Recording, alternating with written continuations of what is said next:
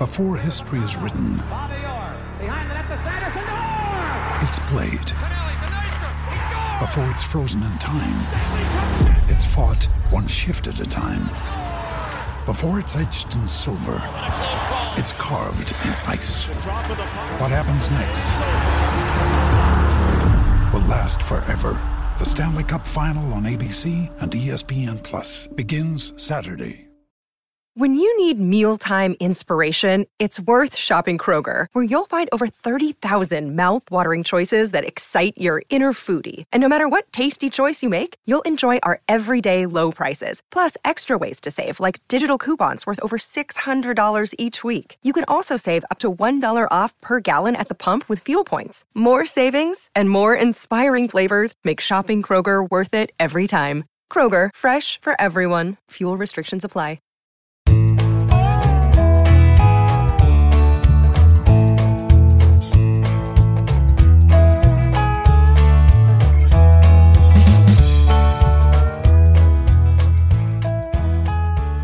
It's Monday, September 28th, and you're tuned into the Cleveland Baseball Talk podcast.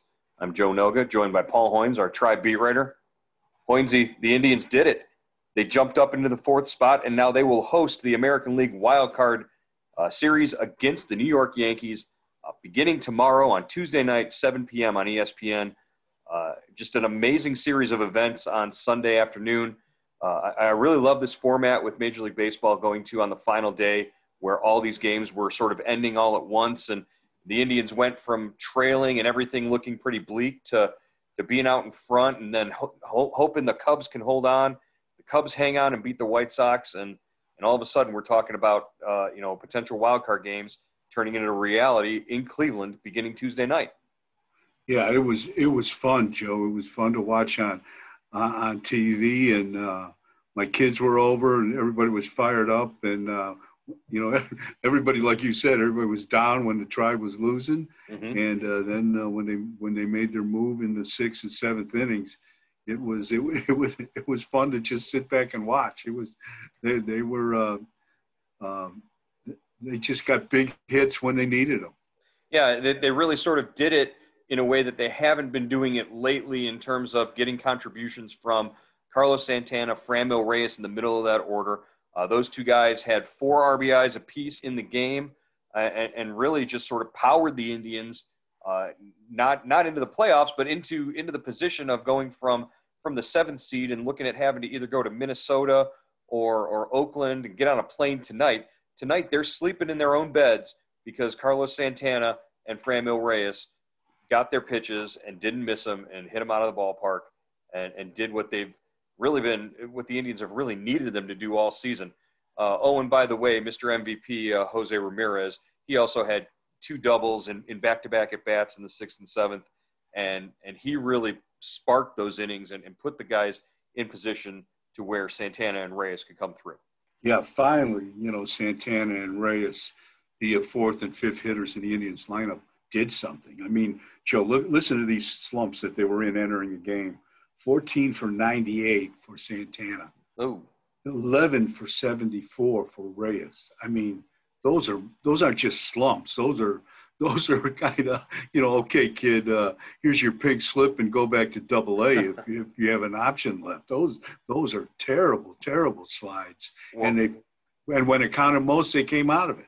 And yeah, Reyes's home run was his first since September 1st.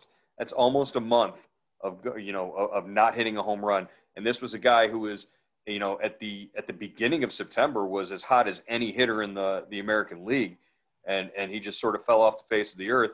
And you know come come into the last day of the season when your team is desperate and needs you needs to come back from a a four run deficit. Uh, by the way, that's their biggest deficit that they overcame all season uh, to win a game. Was was four runs, so they they rallied there. Uh, they really sort of did it in style. Uh, I think uh, you know you, got to give credit to the bullpen. Uh, Brad Hand came in his first four out save of the season. James Karinchak struck out three or struck out two. You know looked looked really strong. Uh, again, you know it's it's it's the Pirates. It's not like they're you know you know mowing down the the 27 Yankees here, but but they in in a moment when they needed to come through, you know, big guys had big contributions. Yeah, and you know the Pirates were that classic uh, "we got nothing to lose" team mm-hmm. on TV. You could see them; they were playing pickup football in, in the bullpen. You know, throwing a towel around like it was a football game. They had they they couldn't care less about about being there. And the Indians, you know, are, are they're they're gripping the bat so tight they're turning into sawdust, and uh, it's hard to win that way. And finally, finally, you know, in in the sixth and seventh inning, they put some uh, they put some runs together and hits together and uh, really kind of you know captured the flavor of how they've been playing this last you know 10 to 12 games that uh, suddenly they become like the old indians you know no lead is safe. And uh, you know look out in the extra in the late innings because uh, they're going to come back on you. Yeah there's there, there was it, it you kind of just got the sense that there was a confidence that they could overcome whatever deficit they, they fell under. Uh, santana actually they, the defense is still, you know, sort of a, a, a bothersome point uh, for me. They, they've been playing some pretty sloppy defense lately. Santana crashes into uh, Cesar Hernandez, lets a ball drop, and then the next guy up, uh, you know, RBI single. Uh, so an unearned run goes on on Cal Quantrill's uh, record there.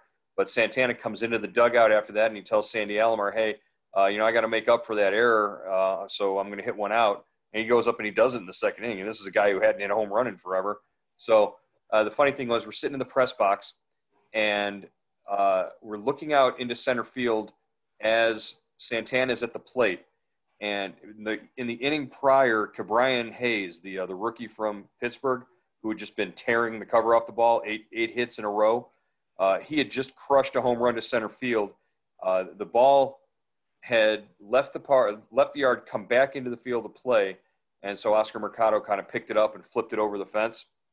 And we're looking out of the press box. We can see somebody in the, the batter's eye area digging around in the bushes out there looking for the ball that, that Hayes had hit because it was it was eight consecutive hits. It was a significant ball. It might have been like a security guard or somebody from the uh, the Pirates bullpen, but as we're we're all sort of kind of like not frantically but pointing out this guy, it's like what is he doing out there while the game is going on? While Santana's batting, and then Santana hits one into the Indians bullpen. So we all kind of look at each other and go, maybe he should stay there. he obviously right. he obviously didn't bother Santana's uh, you know point of view in the in, at at the time in the home run. So just a you know a funny thing that happened during one of the biggest moments of the game at that point. And then Lindor made another error, right? Uh, another. Yeah, it was it was that was turning a, a double play. He his throw skipped away from Santana again, just lately the defense has been, yeah, and, and this is something that that that four man infield who's played pretty much every game, they should they should know by now that this is you know defense is something that you, you can't take for granted at this point in the season. Especially with that pitching staff, you've got to make uh, you know all those quality pitches stand up, and the, the way to do that is to play good defense. And for the most part of the 60 game sprint, they did, but maybe that maybe that just playing those guys every day is kind of worn them out. I, I, don't know, but you know now is not the time to be tired. Now is the time to uh, get that adrenaline boost and uh, try to get past the Yankees in this best of three wild card. So yeah, that final sort of hour there, as the Indians were were wrapping up the win, Brad Hand coming in, getting his 16th save and 16 chances, uh, and then the scoreboard watching back and forth as we're as we're all looking to see, you know, could the Indians held up their end of the bargain? Could the Cubs come back and, and, close out the White Sox? Cubs entered the uh, eighth inning with a, a 10 to 1 lead, and then the White Sox and their powerful offense put seven on the board and, and almost turned the tables on the Indians. Yeah, I mean they uh, they certainly did. Uh, that the Chicago team is not one to uh, you know you can't turn your back on or you can't forget about their offense. Abreu hit a home run in the ninth you know, he's him and uh, Ramirez are, are nip and tuck for the for the AL MVP. That's going to be an interesting uh, race when the voting is tabulated. Uh, yeah, it's and and that's uh, I think from Major League Baseball starting all these games at the same time. That's what you get. You know, you've got little dramas going on at the same time, and instead of you know games starting three hours later on the West Coast, and you've got to stay up till two o'clock to to, to 2 a.m. to find out what's going on you know everything is kind of right in front of you you know developing and and uh, that adds to the drama and the spice of the last game of the season. Sort of reminded me of that last week of the 2011 season when, you know, within the space of like 45 minutes, three games had, you know, just twist endings. And I think the Red Sox fell out of the playoffs that year. It was, it was yeah, crazy. with That was Terry what- Francona, yeah, it his final year there. Exactly. So, uh, you know, it's it's like sort of, sort of trying to recapture that that mojo, that magic, like every year when this this three o'clock, all the games uh, playing at the same time happens. All right. Uh, did want to mention the uh, the Indians had Brad Hand uh, lead the league. He led all of baseball in uh, saves for the first time, the first time for the Indians since Jose Mesa in 1995, uh, leading the majors in saves. So, congratulations to Brad Hand on that, and also Cesar. And he was a perfect what? He was a perfect 16 for 16, right? yeah, perfect. That that that didn't have a blown save all year. Uh, Cesar Hernandez led the AL in doubles. He's the fourth Indians batter to do so since 1996. Uh, Grady Sizemore in 2006 and Michael Brantley in 2015, uh, and and Jose Ramirez again uh, in 2017. He had 56 doubles that year. That was the year he had what 98 extra base hits, something like that, something crazy. Yeah. He had more Uh, base, extra base hits than I think Giancarlo Stanton. I'm pretty Right. sure. Well, well, Ramirez actually, if you look at his last nine games, uh, his last eleven hits have all been extra base hits. He's got seven uh, seven doubles and four home runs in his last eleven hits. So uh, it's it's just a crazy stat. Uh, that's how hot he's been. His OPS is is something ridiculous right now, and I, I believe he tied Tim Anderson with 45 runs scored uh, to lead the American League uh, in that. That's category. amazing because you know he wasn't he didn't play like this. you know he, he was hot early, then he hit that lull. You know, Mhm. and, and but I mean he just when he gets hot, man, it's like Tito said, you he he'll be hotter than you've ever seen him before, and Right. and he's And- been able to maintain it. and knock on wood, when when he slumps, he's also colder than Yeah, as we've seen in in 2018 uh, and, and the 2017 playoffs. So, uh, you know, we'll, we'll get into what what we need to expect out of him uh, for the Indians uh, moving forward. Uh, let's let's go ahead and take a look at what that that series against the the Yankees is going to look like. The Indians are going to work out on Monday. At, at some point, I would assume the, the Yankees will be in at Progressive Field to to work out there as well. But then Tuesday, we've got the matchup that I think a lot of people have been waiting for and anticipating and hoping to see this year, uh, pitching wise, and that's Shane Bieber, the American League Triple Crown or the, the Major League's Triple Crown winner, uh, ERA wins and strikeouts against last year's uh, Cy Young runner-up and the you know the the big money man in New York and Gerrit Cole. yeah, that's that's going to be a really really great pitching, great matchup. You know, Gerrit Cole and uh, Justin Verlander. You know, just shut the Indians down the last time uh, the Indians were in the postseason in 2018 when uh, Cole and uh, Verlander. Uh, well, when Cole was pitching for Houston, Right. and uh, they just they got the, the Indians got them back to back and really had no chance, and then came home and and uh, Dallas Keuchel completed the sweep. So uh, you know that was a, their last look at Cole, and uh, you know we'll see what happens. If, you know he he hasn't been the Gerrit Cole that, that was in Houston in 2000. You know last in in the last couple years, but uh, he's still pretty good, and and uh, Bieber is going to have to hopefully you know, find a way to get past that fifth inning, maybe keep his pitch count down and get get a little deeper into the games than he's been getting into lately. Uh, another noteworthy item uh, that we learned on Sunday was that Carlos Carrasco will start game two of the wild card series. Uh, and that matchup is going to be Carrasco versus Masahiro Tanaka, which is the same matchup as uh, game three in New York back in 2017. Carrasco and Tanaka uh, matched up in that classic, I believe, one nothing game that, that was Yeah, won by the uh, uh, Greg Bird home run and won by the uh, the Yankees. Uh, so Tanaka versus Carrasco in Game Two. Zach Plesac would pitch for the Indians in Game Three if necessary. Yeah, were you surprised by that move, Joe? I thought had You know, I was a little I was a little surprised by that, just because I thought uh, Plesac might just be the hotter pitcher right now, and you might want to ride with him in Game Two if you've got a chance to to win it.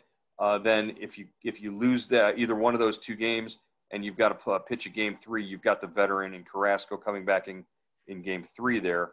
But I can I can understand the reasoning and, and going with you know if you win with Bieber in game one, then you come back and you try to close it out with Carrasco in game two. Yeah, and um, you know it's it's interesting. Uh, Plesac, you know, in his last start gave up four runs, and his previous start before that gave up five runs. So he's been pitching well, but you know he gave up four runs against the White Sox and five against uh, uh, the Twins in his last start. So. Um, and Carrasco has really been on a, a, nice run. You know, what maybe four last four, five, six starts. Uh, you know, his velocity is is ticked up. He's thrown his curveball, curveball. I think you wrote about that today. That he hasn't really, you know, he hasn't really uh, uh, taken out of the uh, taken off the top shelf uh, for a while, and uh, it's given him another weapon. So, you know, hopefully, uh, you know, Carlos uh, rises to the challenge because he's he's always pitched pretty well when he's gotten a chance in the postseason. Right, and you know, I, I can sort of see why you would want uh, just that veteran, and, and he sort of this would be his third playoff start, I believe. So just you know, getting that veteran presence out there uh, with Plesac, like you said, he's given up some late runs in some of his outings. So you know, you might only be able to get five, six innings out of him. Uh, if you can get six innings out of Plesac in, in any game, that would be great. So, yeah. uh, you know, I I can't argue with the decision. And by the way, the decision was announced uh, by uh, Indians acting manager uh, Sandy Alomar Jr., who will be sort of piloting the ship moving forward in, in into the playoffs. Uh, Terry Francona will not manage the Indians uh, in the wild card round, and uh, it was announced by Chris Antonetti following today's game that that Alomar will be the man, you know, through the playoffs. Yeah, and uh, I, I, guess not really surprising, Joe, but you know, I think the fact that they put Tito in the bubble, they included him in the postseason quarantine bubble, you know, and uh, you know, we'll and uh, said we're doing that to keep our options open. So I thought people, you know, you, there there may have been a chance for for a Tito to come back and manage the club, uh, but right now, you know, Antonetti was pretty maybe as straightforward as he's been or has been able to. He said that he's physically he just he's not able to manage the club and you know that's a concern. I mean, that's uh, you just you just wonder, you know, how how if if you know what what are what's the impact not only on the on the postseason but going forward next year? Are, is Tito going to be able to manage the club? Because you know it's great. You know, you just uh, they, they have to have some. Uh, you know, you have to have stability from that position, especially. So, uh, you know, I think this is going to be an interesting off season for Francona and the Indians. Uh, correct. Yeah, and, and not just for Francona and the Indians, but for for Alomar as well. Uh, you know, whatever lies ahead for him. Uh, yeah, and you know what? All of a sudden, uh, openings in Detroit and Boston. Mm-hmm. You know, and they're going to take a look. I'm sure they're going, they're following what uh, Alomar has done. I would think he's going to be a hot, you know, a hot ticket on the managerial uh, carousel this winter. Right, and it, it all depends on really what they expect to be able to get out of Terry Francona if he comes if he's able to come back at all next year. And we've gotten that was the first sort of indication, like you said, from Antonetti today that Tito was just physically not able to do or, or wouldn't be able to do something, and and you know it's it's stunning to hear that. So yeah, and uh, so you wonder, you know, you just wonder what's going on, and uh, I guess one of these days we'll get the full story and you know, I just feel bad for Tito. I mean, you know, this is the time of year when he's at his best. He's got the track record to prove it, and uh, it's got to be it's got to be tough on him not to be in that dugout and calling the shots. Well, and just knowing how much he, you know, lives and dies and, and takes stuff home with him, you know, takes it every time the Indians lose a game. It, it's just knowing how much he, he, he bleeds for the team. It just, uh, yeah, it definitely has to be tough. All right. Well, uh, we will get deeper into and and un- unlock some more of the uh, the matchups and you know who might cause problems and issues for the Indians uh, on that New York roster. There's a there's plenty of them. There's a they've got a, an MVP candidate in DJ LeMahieu as well. So uh, just looking at a team that can hit a lot of home runs and, and knock the ball around the park, uh, and and, uh, and as always a, a bullpen that's pretty intimidating as well. uh, we will get into that a little bit further uh, tomorrow. We've got workout availability. We'll talk to Francisco Lindor. We'll talk to Shane Bieber. We'll talk to Sandy Alomar, and we'll get a, a better handle on what the Indians are, are facing with this uh, New York matchup. Definitely, Joe. It's going to be fun. It's going to be fun uh, to see what happens, uh, unfolds in these next two games and maybe three games. And uh, can the Indians make the next step into uh, the division series, into the bubble in San Diego? That that would be uh, for this team, for what they've gone through this year. That would be very. That would be an accomplishment. Is this your 12th postseason with the Indians? Is this your 12th uh, in Indians postseason that you've covered? Uh, it's got to be since since 95. Since 95, whatever since that 95. Is. So they were 1920, 1948, and 1954, right? And this Yeah. is their and this is their 15th postseason, if you count the wild card in 2013. So for you, 12 post 12 playoffs with the Indians. Damn. That's, That's why good. all my hair is white. Uh, well, and there's a lot. What hair I have left. There you go. There's a lot, a lot less of it. All right, Hoynesy, we'll catch up with you again tomorrow here on the Cleveland Baseball Talk podcast. All right, Joe.